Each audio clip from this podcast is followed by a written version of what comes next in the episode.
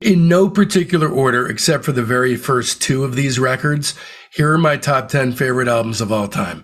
The Beach Boys' Smile has always been, for 30 years, has been my number one. Pet Sounds, number two. Astral Weeks, Van Morrison. Neil Young's Tonight's the Night. The Byrds, Notorious Byrd Brothers. Joni Mitchell, Hijira. Blood on the Tracks by Dylan. Sly and the Family Stone, There's a Riot Going On. My Bloody Valentine, Loveless. And Slanted and Enchanted.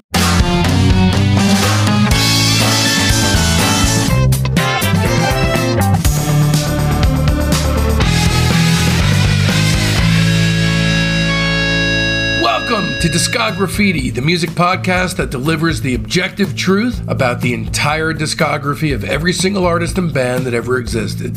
I'm your host, Dave Gebro, and if you're tuning in for the first time, ask yourself this. Do you think most modern discussions about music lack a certain fire and perspective? If the answer is yes, then welcome home. Please join our Facebook group, Discograffiti Soldiers of Sound. We're on Instagram and Twitter too, but the Facebook group is home of artists, writers, filmmakers, musicians, you name it. Lots of unbelievably talented sons of bitches in there. My recommendation, if you like what you hear, is to join the group. Then while you're at it, join up on the rest of the platforms too. Then please rate the podcast 5 stars, along with a beautifully worded review, no matter how you feel, especially if you're on Apple, Spotify, or Podchaser.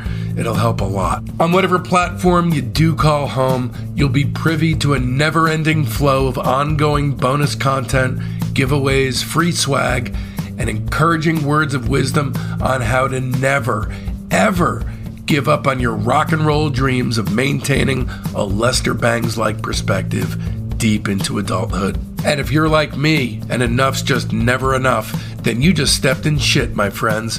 Visit patreon.com/discograffiti and become one of our Patreon Soldiers of Sound. Our Patreon feed is the last word in Deep Dive Music Obsession. There are multiple tiers available at $5, $10, $20, $30, and $40 a month, through which to gain entry to the psychedelically mind-melting music funhouse of Discograffiti's Patreon. Find the most expensive one that's right for you, so we can keep this thing owned and operated by us and for us, because corporate magazines still suck. In this Thursday's Patreon episode, a batch of Bob bonus clips coming at you. That's Bob Nastanovich to you. All of it essential, just too off topic to keep in the main show. And it'll be available only on the lieutenant tier and above. Okay, back to the free shit. Don't forget, the link to our legendary playlist is in the show notes, and also on our website at discograffiti.com. This is an invaluable resource if, like me, you just hate listening to shitty songs. Lastly but not leastly, a heartfelt Discograffiti thanks goes out to Joe Cravino, Todd Zimmer, and my beautiful wife and son, Jen and Mason, without whose invaluable help and or morale-boosting energy, I'd be 100% dead in the water. I can't thank you enough. I care too much about this show to be easy to deal with, so also, I'm sorry. Okay, back to business. First things first, you need to know just how seriously I take this craziness. Discograffiti is heavily researched, and the music is always reassessed with fresh ears. We're not just covering albums. We do a searingly honest deep dive analysis of all EPs, singles, comp tracks, relevant solo work, singles, and bootlegs. Every release is slapped with an objectively accurate star rating between 0 and 5, which allows us all to come face to face with the true shape of an artist's overall arc. In this episode of Discograffiti, we'll be turning our spray cans back on Pavement. This is actually part 2 of an incredible 6-part series designed to play throughout the duration of their 2022 reunion tour. Part 2 takes place solely in the hallowed year of 1992. And if you're a Pavement fan, you know exactly what that means. Slanted and Enchanted and Watery Domestic. But let's start with Slanted, shall we? Slanted is where it all comes together. Where did you put Torch of the Mystics by Sun City Girls? Or it's on there. It's just not. What about Acaraki by Senyawa? I'm not even familiar with who that is. Who is that? It's a band called Senyawa, Senyawa, and the album is called Acaraki, Acaraki. It was released in 2014. Is that really good, or are you just trying to trip me up? You can listen to it.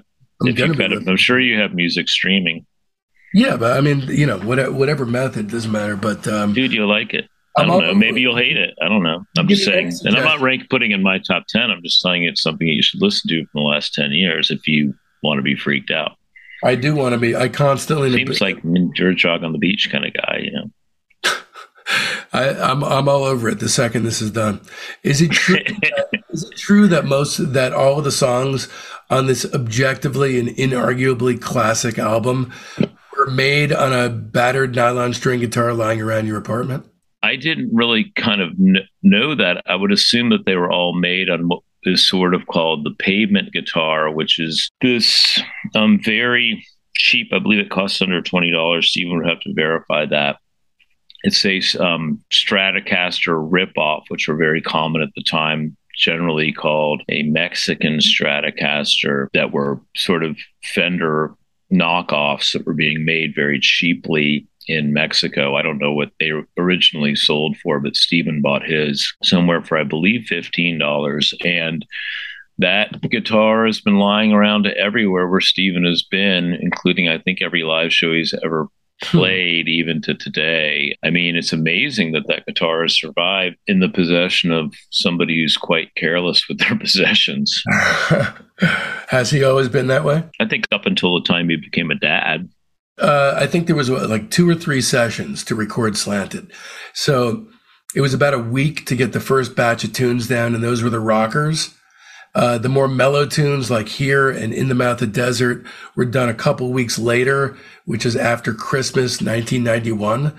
And Gary's production is pretty much Gary's in the garage behind the drum set, or he goes over to the tape machine, which is in the laundry room of his house. He runs into the garage where the guys were, play, and then run back out and stop the tape machine, right? Yeah, I observed that during the recording of Watery Domestic, that same process. And I think one significant thing you need to know about Slanted and Enchanted was Gary's board or studio was actually meant to be a 16-track recording studio, which was very common and affordable at the time. Mm-hmm. And he'd had it for many years, and one of the tracks was broken, so this is actually recorded on a viable 15-track recording machine, and that was obviously more than enough tracks. I mean, yeah. Obviously, Gary, not only with his recording, but his drumming was extremely vital to this album, and made a lot of the songs. So, yeah, I'm curious about your stance on that, because, your take on it when Gary left is there even a reason for me to be in this band now, right? Well, yeah, sure, because the only reason I was in the band in the first place was because it's an insurance policy for Gary's alcoholism. So everyone I know, and by the way, this is no reflection on Steve West. It's just they're different styles of drumming. But, it's a very interesting problem in the band, because you have this guy obviously is not fitting. He obviously doesn't belong in there. And yet I can say with total certainty that it's, as far as rock and roll drumming goes, it's up there with the greats. I mean, I would put it up there with Keith Moon. Well, I mean, that's really, and then I'm sure a lot of Gary's heroes, which I'm incapable of naming, because he's 15 years older than me, and we didn't really listen to any of the same music, or I didn't listen to any of the music that sort of changed his life when he was a teenager or in his 20s. Gary had been in bands for over 25 years at this point, and he was kind of addicted to drumming and recording music. So, and he's, very gifted and very talented. Of course, it was difficult to be in a band with him, as not only his tour manager, but somebody who became kind of like his attendant and best friend in the band. I mean, I was his first man at his wedding. I sort of felt the need on several occasions to check his pulse, mm-hmm. Which was quite stressful for somebody, doing something they'd never done before, quite a wild adventure. And you're worried about, one of your bandmates dying on a frequent basis. I remember the night that I saw you guys at the Avalon, he unleashed a bunch of lobsters into the crowd. Yeah, that kind of behavior. I mean, that was pretty extreme, but I thought that it was politically incorrect as a animal lover, but you're not going to stop him. I mean, like, you know, I could sit back there and explain with Ibold how he thought it was a really bad idea, but that would only spur him on and make him more likely to do it. Right. I mean, it would have been hypocritical on my part because I eat shellfish. Yeah. I still think it's kind of a disgraceful way for a live lobster to go. But as far as I know, I think there's 3 or 4 of them. I know in the lobster community, they consider it an honor to have been massacred during that show. It's kind of known as the Lobster Altamont. I mean, obviously, they were going to the hands of, in many cases, experienced lobster folk in the Boston audience. So, right, exactly. I would not have known if what happened to any of those lobsters, obviously. I mean, he did a lot of absurd things, and that was sort of top 10 for me. Yeah. It's interesting that you saw that.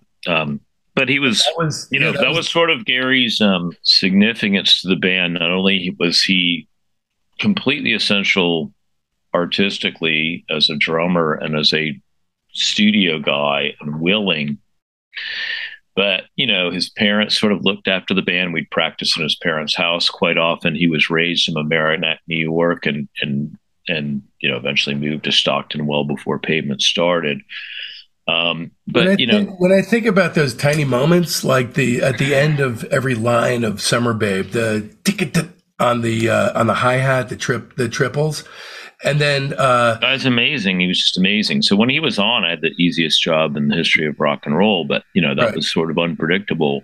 Yeah. I mean, I remember as his tour manager, you know, back then when you'd go into clubs, you know, the schedule, if there's 2, 3, 4 bands playing, would be, you know, there'd be like set times with 10 to 15 minutes between bands, but you and I know the way it really works. So if the headlining band was meant to go on 11:30, that usually meant they were going on at 12:30 because of this delay, that delay.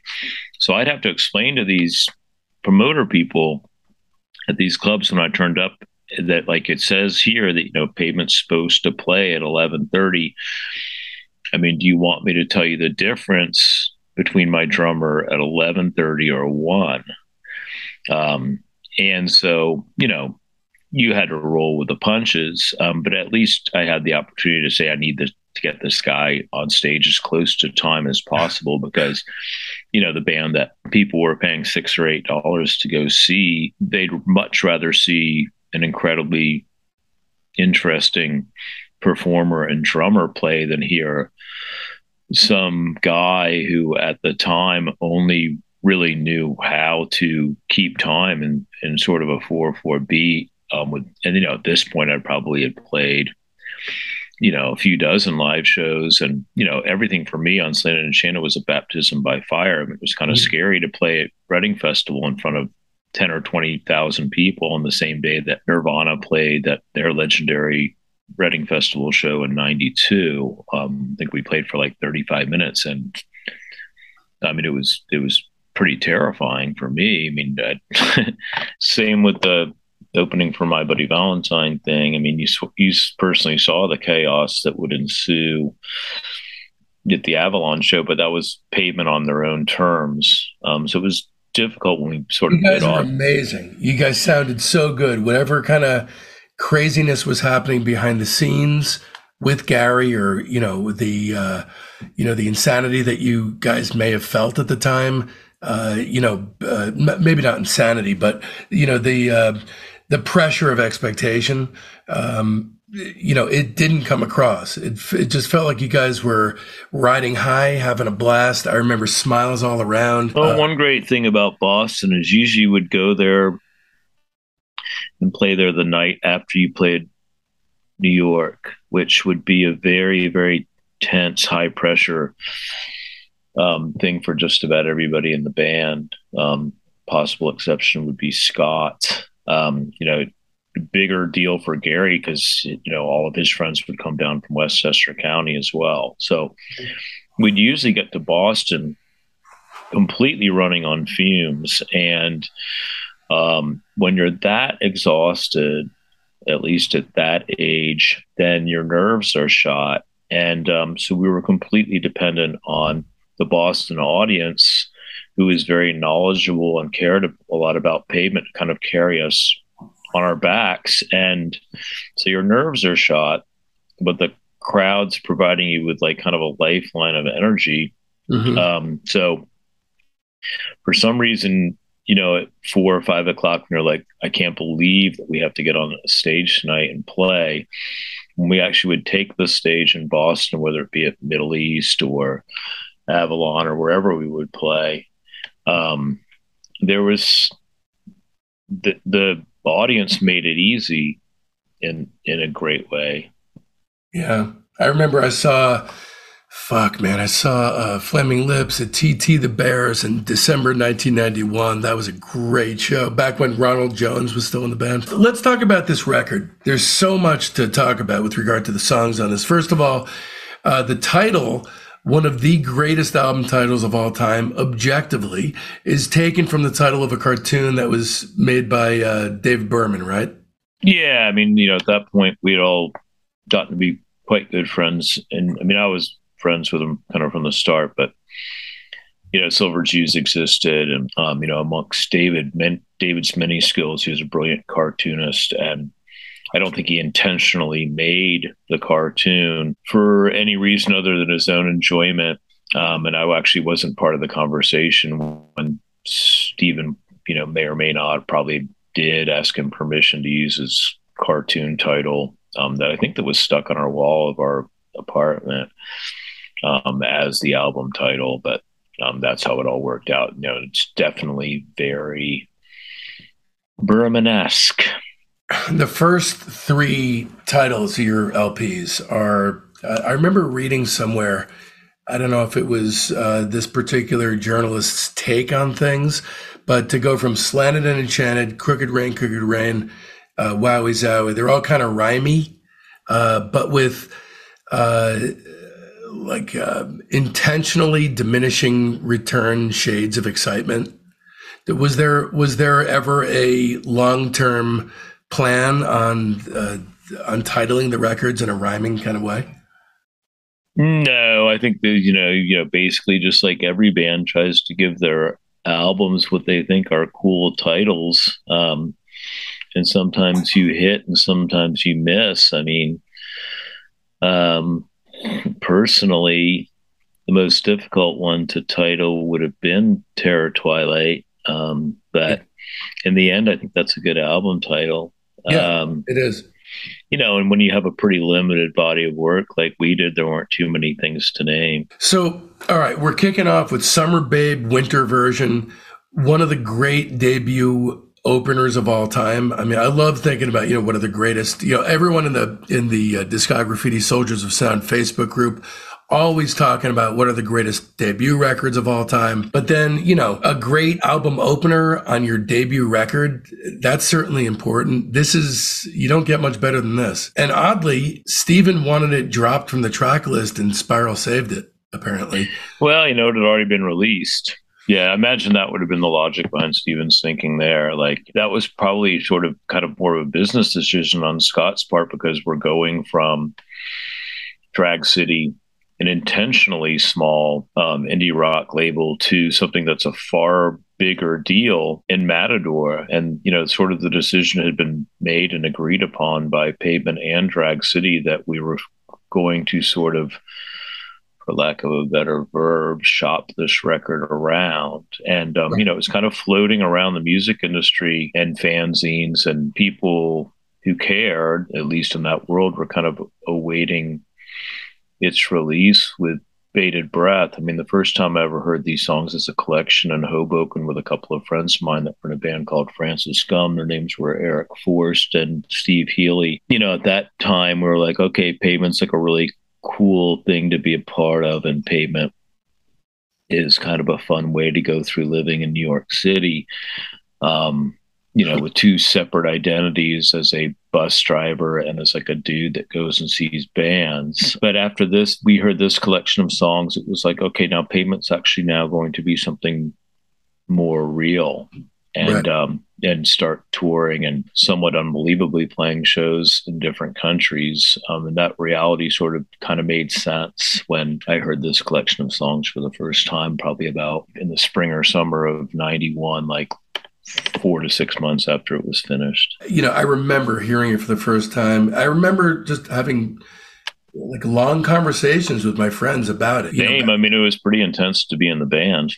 I'm sure. I can only fucking imagine. It was life-changing to hear this stuff because at that time, you know, I was engaged in nothing but creative pursuits. I mean, I went to film school. I was at the time writing a feature film called Jesus 2. I had a life of creativity ahead of me that I'm still engaged in. And this was endlessly inspiring to me and made it seem like people that were just like me were, you know, their dreams were coming to fruition. So it could happen.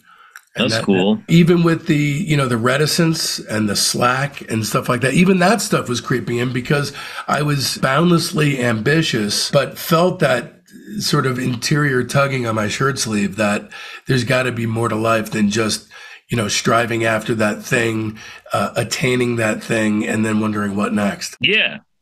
I mean, I was a New York City bus driver, which was for most mothers, I'll just say that, of people that graduated from the University of Virginia with an American government degree that I never really made anything of. I appreciate her concern in having her son move to a city that was still quite dangerous at the time. And then telling her that I was in a band that was going to go on tour for the bulk of 1992 and having my mother say, what do you mean you're she's like, you play in the band?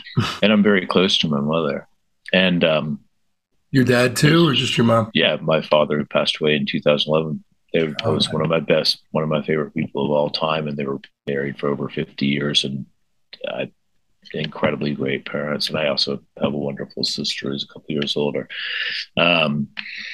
My father, who saw more Pavement performances probably than any other Pavement parent, was just so thrilled by it all. My mother was a tougher sell. Really? Yeah, my father was like blown away. Like he would have loved to have been in that position. You know, he was your mom a tougher sell on the music, or you? No. She actually never really listened to Pavement. She saw many Pavement live shows. You know, kind of the Eurythmics were more her vibe. Yeah. Several years after the fact, she would have been like, you know, power walking or something and kind of giving Pavement a real listen on her headphones for the first time and realizing, and she's a Bob Dylan fan, realizing sort of the excellence of the music in her set of criteria and opinion making about music that she hadn't recognized when she was probably just apprehensive about these group of boys that had stayed in her house many times that she'd done the laundry for and all these things. You know, I mean, she in a great way, she's a warrior. So yeah, she was concerned. I mean, she loved Gary. I mean, we spoke about him last night, as a matter of fact. Gary was more comfortable with her age group than mine because he knew a lot more people. And, you know, he's right in between my mother's age and my age. And he would gravitate and adore his time with all of the Pavement parents, all of them. You know, he was accepted differently by all of them as well. But I think that the Ibolds and the Nastanoviches really enjoyed him the most and appreciated him the most. And a lot of those shows during that era were, you know, packed to the gills. So I remember seeing like my mother afterwards. I don't know if I'd ever seen her as soaked in sweat. She was probably in the pit the whole time. My father, now he would have been in the pit many times. He was in the pit at the Khyber Pass pub in Philadelphia the first time we ever played there. That's awesome. Yeah, I think that might have been his Pavement debut. He might have been at the first Pavement gig in 1990 at Court Tavern in Brunswick. I like to think of him stage diving. Yeah, no, he would pop up everywhere. I mean, he has his favorite Pavement songs of all time. Like his favorite one was Fillmore Jive. Interesting. That's a really interesting choice. He needed to sleep. Yeah. He had insomnia, so that one worked for him. He just worked hard. All right, so Summer Babe, Trigger Cut, Wounded Kite at 17 could be my favorite on the record. I love those. Great Pavement song. I mean, obviously, we play it just about every night. It's very unique and very sort of defining of this new style of Pavement where we're not hiding anymore. I think that's the most significant thing about Slanted and Enchanted is that, you know, we're removing some of the shroud here. We're turning up the vocals. We're presenting ourselves differently. We're presenting ourselves more as a real entity. We had a 5-piece live band now. Mark had, you know, was a very full-fledged part of the band. Oh, you know, although keep in mind this particular recording was the three of them, but it was made with the band concept as a serious possibility.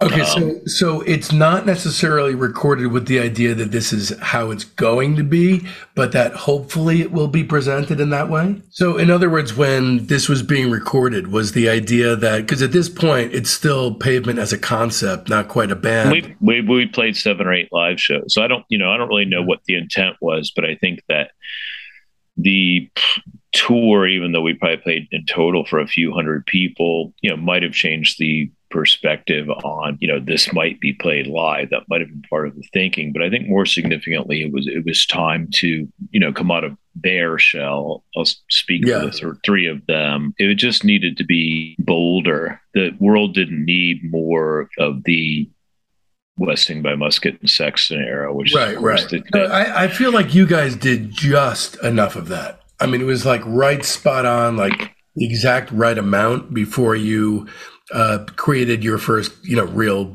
major work, you know? And there's a lot of zeitgeist involved with all of this. One of the reasons why Pavement was very successful was the timing of everything and sort of what was going on in their cultural background in music. So, you know, good fortune is a massive part of... Yeah.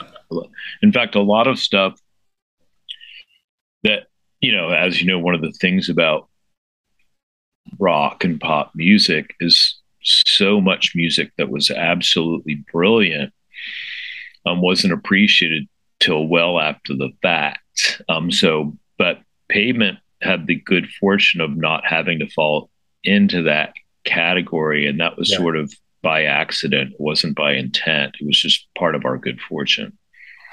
Yeah, you guys always seem to ride the fine line between like a well-kept secret and very successful. That's just coincidental. Right. I mean, Slanted and Enchanted is very much, you know, I don't know what the exact dates of their Nirvana explosion are, but it was pretty much concurrent to this, but it was out beforehand. So we didn't have to worry about any of that crap that changed the music industry. I mean, I'm not saying the music was crap. I'm saying the effect, the business effect. Yeah. I, you know, it's also it's hard to separate it out because when I think back to that time, everybody I knew didn't just have Slanted and Enchanted, but were listening to it all the time. So to come to the realization years later that it was successful, but it was not like a diamond level success. It just doesn't jibe with my experience. In my world, it was that successful. It was listenable.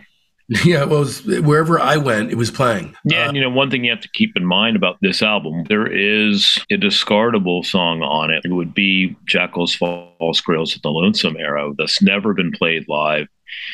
It was sort of a departure from everything else on the record. It seems like sort of an outro. Yeah, I'm just happy not to hear it. You know, like I mean, like, you know, there isn't any completely perfect Pavement record, obviously. No, this is perfect. I'm sorry, man. Not to me. I mean, you know, despite the fact Chesley's Little Wrist was named after my late girlfriend Chesley, who Stephen was friends with, and so that has personal meaning to me. I mean, I think that probably musically that is not an essential to any Pavement fan, unless they just lump it in with all of the really noisy, weird things that could have been on any of the early records. And then Jackals Falls Grails the Lonesome Era was a song that just doesn't sound like a Pavement song to me. Yeah, it's, you know, it feels more like a Demolition Plot sort of interstitial thing. I don't know really even what it feels like. It just didn't fit. Let's talk about that that chord toward the beginning of In the Mouth a Desert. You know the chord I'm talking about? If one chord on a guitar could sum up the entire aesthetic concept of what Pavement does, it's this one chord. Yeah,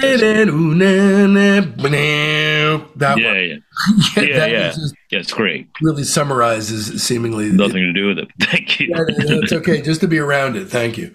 No problem. Look, very fun to play live. No Life Singed Her, Conduit for Sale, Zurich is Stained. Very fall influence, very directly fall influence, Conduit for Sale. Definitely one of my favorite songs on the record. I'm really just naming them because they're just, to me, they're perfect. I mean, I almost don't know what to say because these songs are such a part of my DNA. It's one of your favorite albums of all time. I don't think that with your music listening experience, I can see how that makes sense that you would love this album. But I want to talk about moments that pop up. Okay, so sure. Let's talk about the very end of Fame Thrower. You know, like moments like that would probably cease to be a thing that Steve would utilize in a songwriting way, I think, as he became more, maybe less intrigued by experimentalism and more by the craft of songwriting.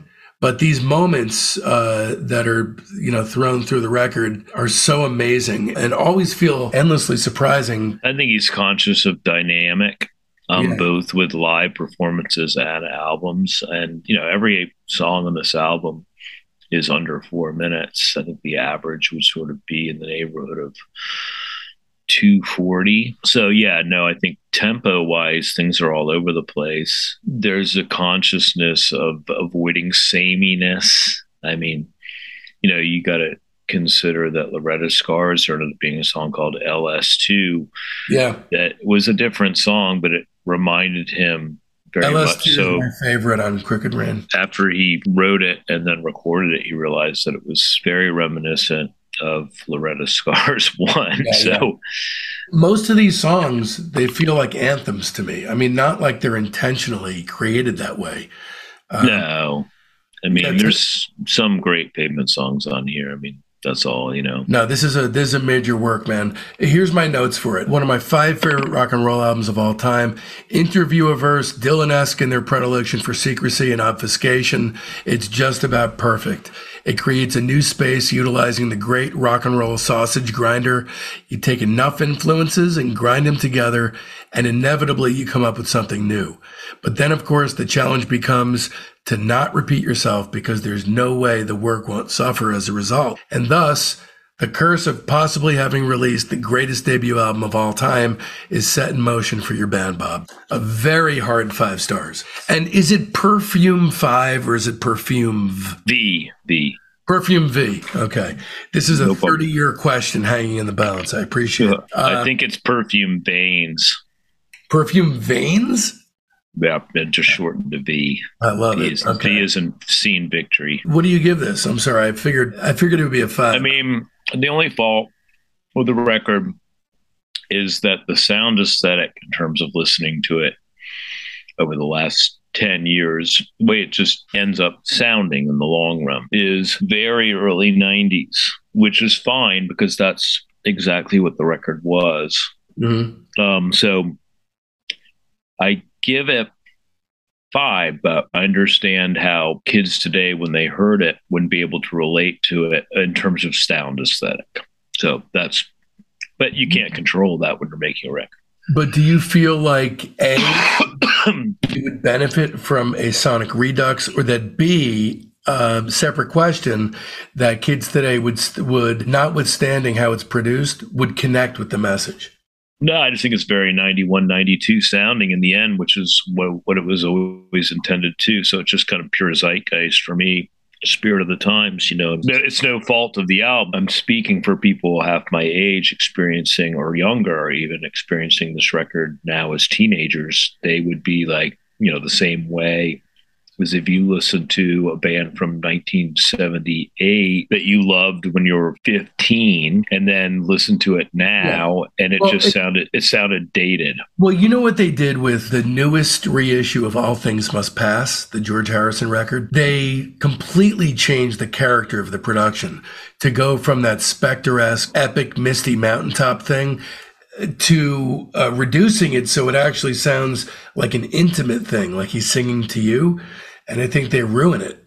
It sounds like something that people would do when they have too much money to spend. Yes, exactly. So 5 stars with a caveat is what you would rate it. Yeah, I mean 5 stars, and for the purposes of this program. 1992, cool. Slanted Offcuts. So this is basically, what I'm referring to here is My First Mine, the alternate mix of Here, Nothing Ever Happens, and My Radio. Not really to rate them necessarily, but just to mention them.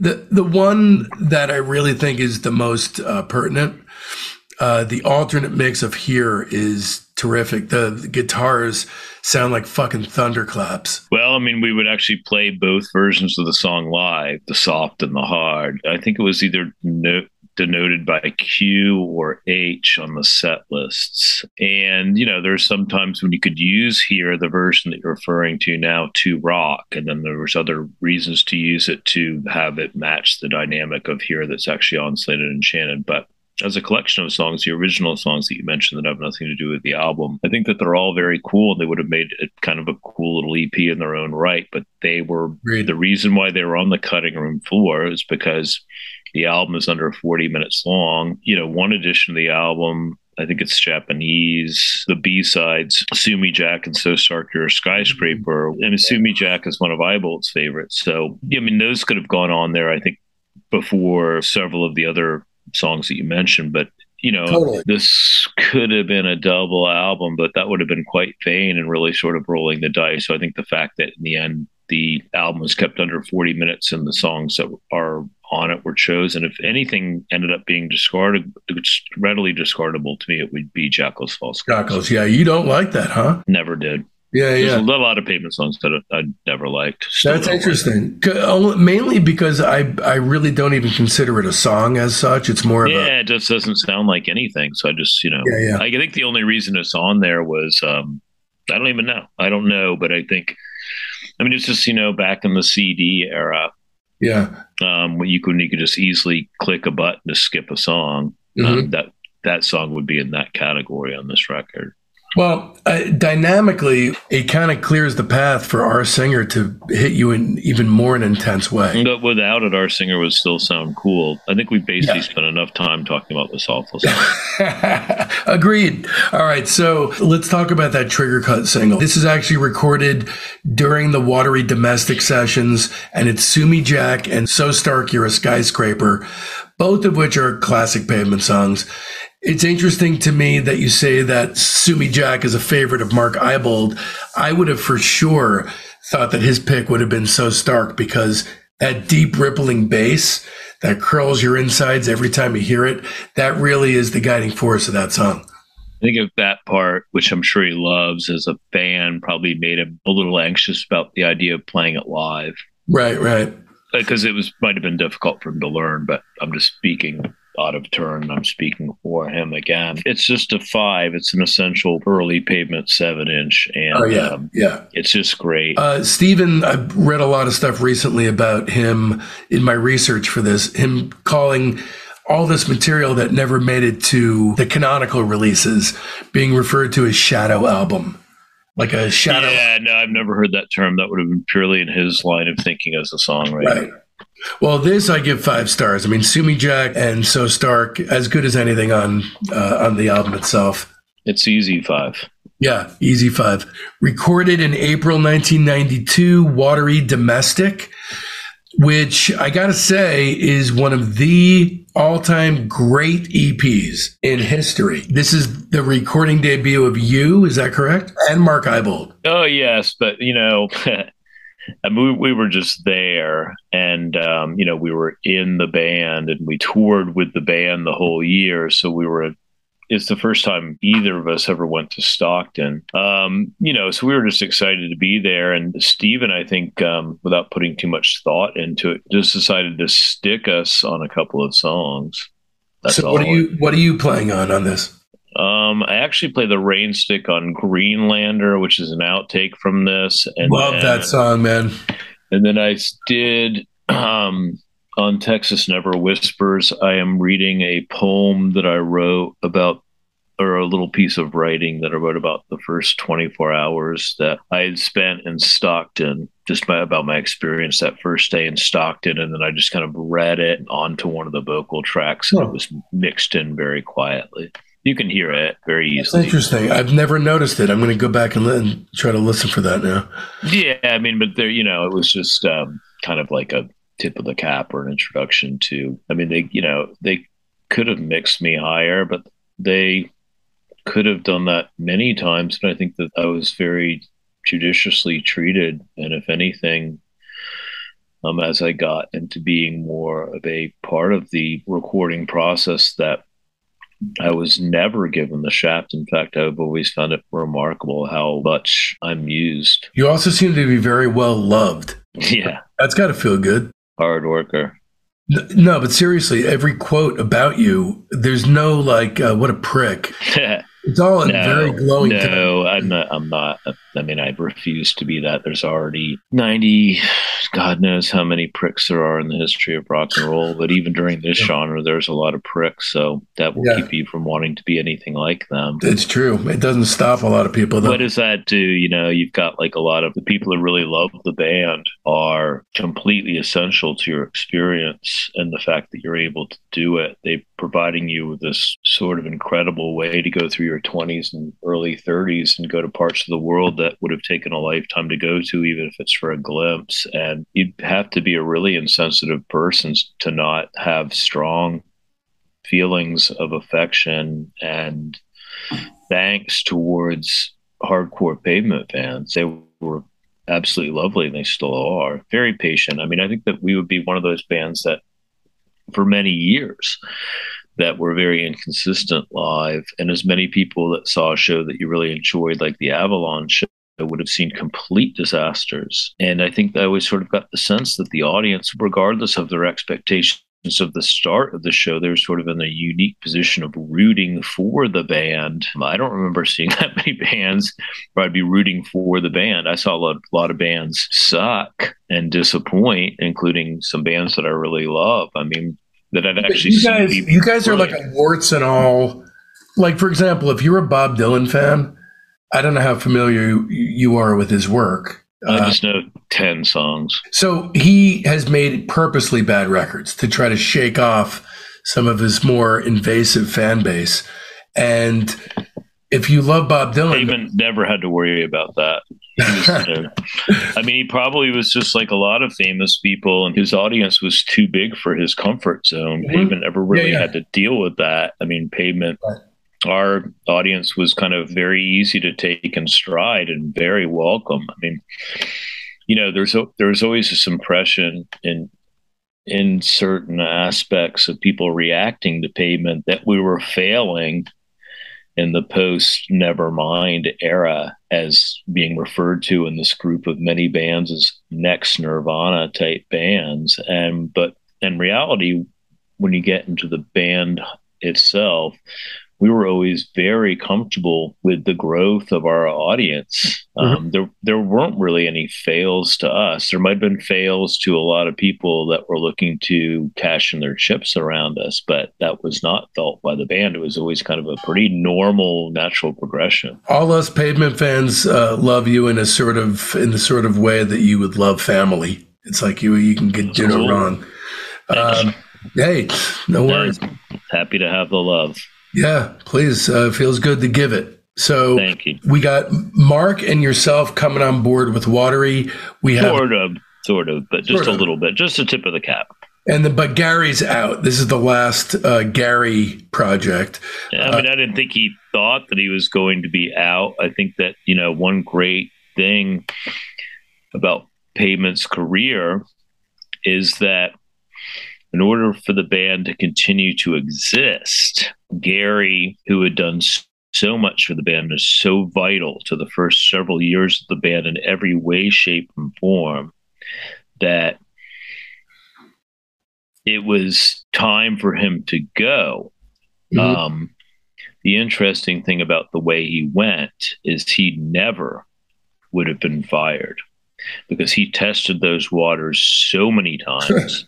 Right. And if it was a marriage, then Pavement, especially Scott and Steve, had many times to file for divorce against Gary. But at the end of the day, when the smoke cleared, Gary, who was a bit overcome by paranoia and thought that he should be making more money than he was getting, and thought that that health insurance should be provided for him, which God knows how much that would have cost. In the end, he quit. So that was a great gift to Pavement, who then had to reinvent themselves at a time that if we carried on with him in his mental and physical state, it would have been impossible for us to go on and continue to be everything we had been up until and through Watery Domestic, and touring in 92, and then actually getting back together in 93 and touring Japan, Australia, New Zealand, and then flying halfway across the world to Northern Europe, and then doing a couple of festivals in Scandinavia. And then he quit after that. Was it a blow up, or was it amicable at the time? No, it was not amicable. It was basically him expressing his paranoia and then him making all these demands. It was also during a conversation in which Mark and myself wanted to have the way we were paid sort of defined in a different way. That played second fiddle to Gary's histrionics and eventually quitting the band. And then the next day, that happened all like late evening. The next day, he realized he'd made a mistake, and at the airport flying home, tried to beg his way back in to Scott and Stephen, but he'd already burned his bridge. He'd already had fired himself for them, something that they probably lacked the tenacity or maybe knew how to do, because they appreciated Gary so much. But as soon as he quit, very much just sort of in the typical fashion of a young romance, and one person breaks up and then changes their mind the next day and tries to restart their relationship, it just doesn't work, does it? So this would be sort of kind of a simile to a situation like that. And does everybody in the band feel as you do, generously and with objective remove, as far as how special his drumming was for the time, even though he was not the right fit? I mean, if they don't, they're wrong. Right. They are. You're right. It was, even though he wasn't the right guy, he was the right guy. So the image of the rooster on the cover of Watery Domestic was created by defacing ambergris, if that's how you pronounce it. Yeah. Yep. Some record that you generally see for under $10 in record stores with too many pieces of vinyl in them. And that's another great thing, is that the Watery Domestic EP cover is as good as the music inside. Stephen was really good at and really had fun sort of in kind of a pretty rapid fire way of aesthetic. He's somebody that appreciates art and, in particular album art, and sees sort of the magic in it. And then when he got, I think one of the more enjoyable aspects of him being in a band was being able to design things like the Slanted cover and the Watery Domestic cover, which were both made in the same ethic as sort of defacing previously released records. That's like the same kind of idea as Discograffiti. It's like there's no sacred cows in music history. You just kind of tag everything. Yeah. This, I feel like the level of songwriting here, it's like the debut, but I feel like the sophistication in the songwriting is very noticeable right away. I mean, the melodic inventiveness of Texas Never Whispers, immediately apparent. We played live. We're a band that had garnered some confidence and another dose of Pavement. And it's some people's, like you mentioned, some people's favorite EP and four of their favorite Pavement songs. And Yeah. I mean, there's not a single song on this that is not a classic. It's a big... I know a lot of hardcore Pavement fans, obviously, and this is as essential as just about anything else. So that's it's a five. I mean, there's no doubt about it. It's a hard five. It's a big step up, yet it's an absolute continuation of the thread that was already kind of introduced with Slanted. And you could definitely make a case that this is the best all-around Pavement release. It's just a great Pavement record. To me, this is as good as music gets. It doesn't get better than this. It only remains as good as this. And the fade. Yeah, but I mean, I often say this to people, like, you know, your ears are your own ears. You know, you could also say the same thing about In the Air Tonight by Phil Collins right now, and that wouldn't have anything to do with the quality of your music taste. I love Phil Collins, man, and not ironically or at a distance. There's certain songs on Invisible Touch that I can explain to you in great detail why I think they're really good. Gary loved them. That was part of a very formidable part of his musical experience. He loved Peter Gabriel in particular. We did a great episode with Kevin Whelan from the Wrens on Peter Gabriel. That's his favorite. What Malkmus said was, Slanted and Enchanted was made with specific amps, and I couldn't get back to that. I didn't want to do that again. I couldn't do it anyway because it was based around Gary's studio and the stuff that he had in the first place. And Watery Domestic was the last thing we did there. I want to talk about a few outlier kinds of things that are going to get us into 1993. The first is the June 23rd, 1992 Peel session, which featured legitimately good new songs. It was not just some live throwaway non-event. Circus 1762. I want to mention I was in a three-piece band and there were no strings, only wind and skin, torn flags. Light the burnt match and stick a flag on it. Was that improvised or was that song finished? I think it was improvised. Name the four songs on this recording. Circa 1762, Kentucky Cocktail, Secret Knowledge of Backroads, and Here. Yeah, this is a session that happened at one of the BBC studios where the John Peel sessions are made. It would have been done early afternoon. Gary and I were rooming together, and Gary refused to do it. It was sort of the first inkling that he gave that he was going to quit. So it's just me playing the drums. So I think whatever the game plan would have been the night before had to be somewhat revised because Gary wasn't going to play it. You know, so yeah, that's by Secret Knowledge of Backroads, which is sort of, you know, a song that's both a Pavement song and a Silver Jews song, had to be used because obviously I play drums on that and it's a great song. And what a great song. It's so good. Yeah, it's just a Berman Malkmus classic sort of thing. And then the other ones were kind of thrown together. I mean, there's some of the words I'm quite aware referred and a codified manner to actual things. And then sort of the whole process was kind of very strange. So just, you know, the sound aesthetic was something that we had never chosen. I mean, this studio had to have cost gazillions of dollars. And so we'd never recorded in a situation like that. So there's sort of an insurance policy on at least it not sounding awful. It was always going to sound a different way because sure. Just because we never made anything in a studio like that. And you had a few, you guys had a bunch of sessions in here. To me, this is the best one you ever had. John Peel was a big Pavement fan and you know, like a lot of things introduced us to England. And I mean, I don't recall ever spending any time speaking with him, but I know that he loved the band, and I remember playing his 75th birthday party for a crowd of a few hundred invitees in the same areas as to where all those sessions are recorded. You know, when I listen to this, I think of an interview I read with Noel Gallagher at one point. Not that Oasis are my favorite band or by any stretch of the imagination, but they do have some great stuff. And what he was addressing in this interview was the embarrassment of riches that he had available to him at the time as far as his creativity went. He was coming up with so many great songs that, you know, he would just fling them out on B-sides. And then years later, when he was struggling to be able to, you know, squeeze out just one good song, he would think back to that and think, man, did I take that for granted? That's something I can't relate to at all. What do you mean?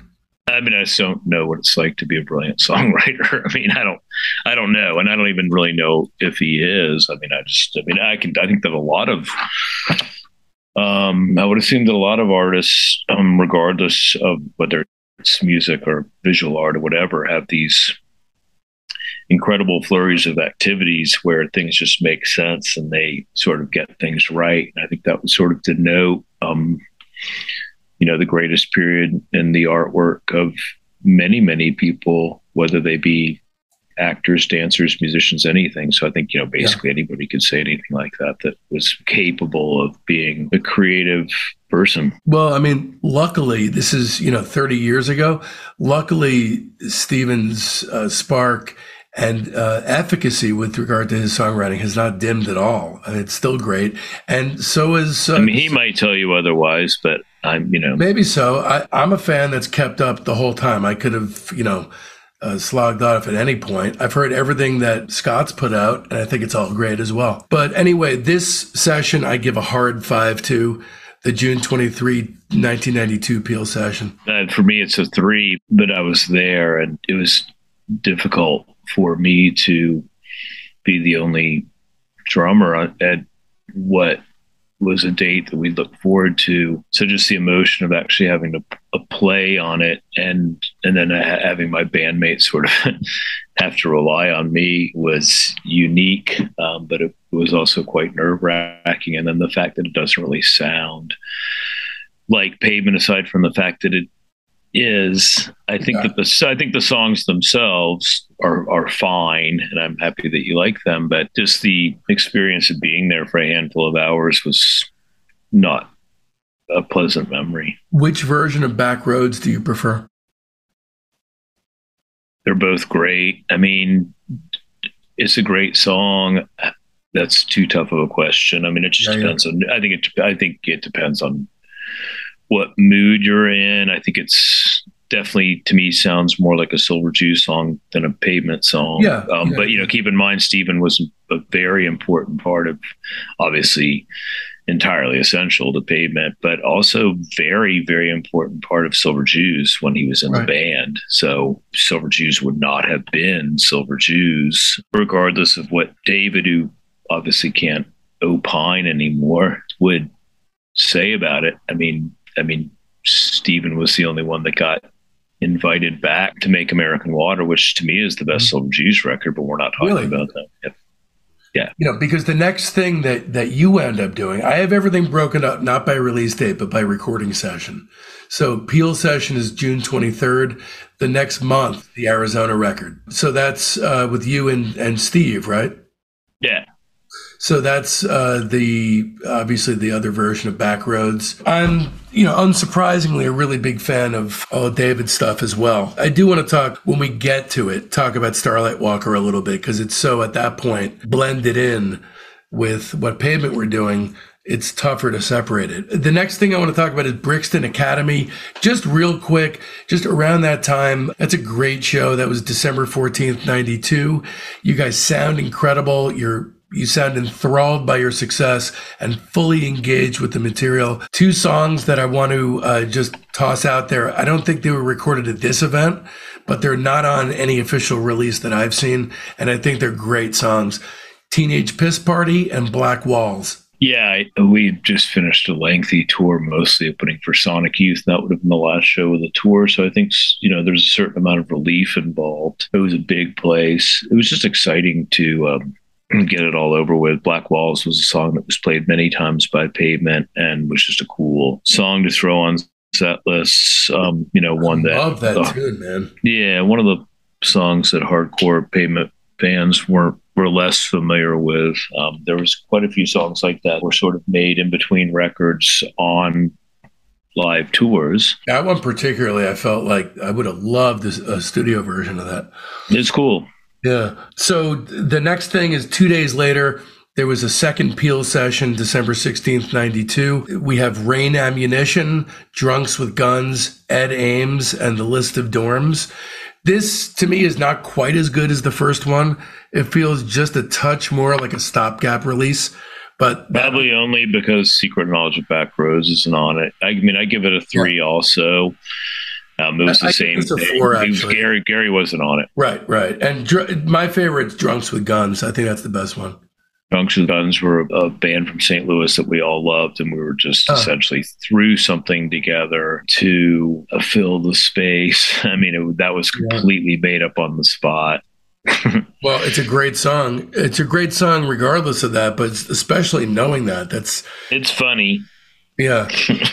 Yeah, I give it 4 stars, so I like it a little bit more than you. Then one that you mentioned, and it's funny, Greenlander, recorded during the Watery Domestic sessions. It was put on, don't remember the compilation. Was it a DGC thing? Can't remember exactly what it was. It ended up on something. It ended up in one of those situations where some compilation that we'd been asked to do, we didn't have anything for, and Steven would have to make up something for it. But instead it was like, oh, cool, we've got this Greenlander song. First thing in my notes here is that you on Rainstick, Bob? So, yeah, that's me. Yeah, that's me. Yeah. Again, to me, this is a continuation of the genius of the early band. I mean, same recording session as Watery Domestic. But Watery Domestic was intended to be an EP, so that song was just part of the cutting room floor from Watery Domestic. Ibold might have played on this as well. Stephen's prowess at being able to write a ballad, a lot of people don't talk about that, but I've really always loved his ability to write a great ballad. Stop Breathing's another great one. One of the great unmentioned songs for me is Blackout from Wowie Zowie. Great. Newark Wilder's great. I mean, he's just a very gifted songwriter. He can do a lot of things. So that's very, and Don't You Cry is great. This song I give a hard 5. It's Dance is great. Yeah, I mean, Greenlander, for what it is, I give it a 4. It was cool song. Wow, hard rating. I give that a hard 5. This is a 5 stars with 7 boners coming out of it. That's sickening. It is disgusting. Another compilation track, and something where it begins a very playful relationship with REM, is Unseen Power of the Picket Fence. What I really love about this song is a few things. Number one, Time After Time is the worst song on the record, on Reckoning. All of my friends and myself, big REM fans. It's funny, Murmur is definitely, even though Reckoning is a huge record for me as well, Murmur is definitely that was the big kick in the ass for me from REM. Both of the REM songs that you guys have, this and the Camera Cover, they start as straight tributes, and they take a hard left, both of them. This one takes a hard left into Sherman's March, lyrical territory. And then the other one, I don't even know what the left turn is. It goes from a cover of Camera into talking about offices with double-digit floors. My guess at the time was it was, a sort of depressed outlook on being in the music business. I forgot the cover of Camera existed. And as you spoke of it, I recalled it. It's beautiful. I think it was just like a splendid little accident. Unseen Power of the Picket Fence was one of the first times in which you very much see the entrance of Steve West and his spirit into the band. He's, amongst many other things, part of him is that he's a historian of the war between the states, more formally known as the Civil War.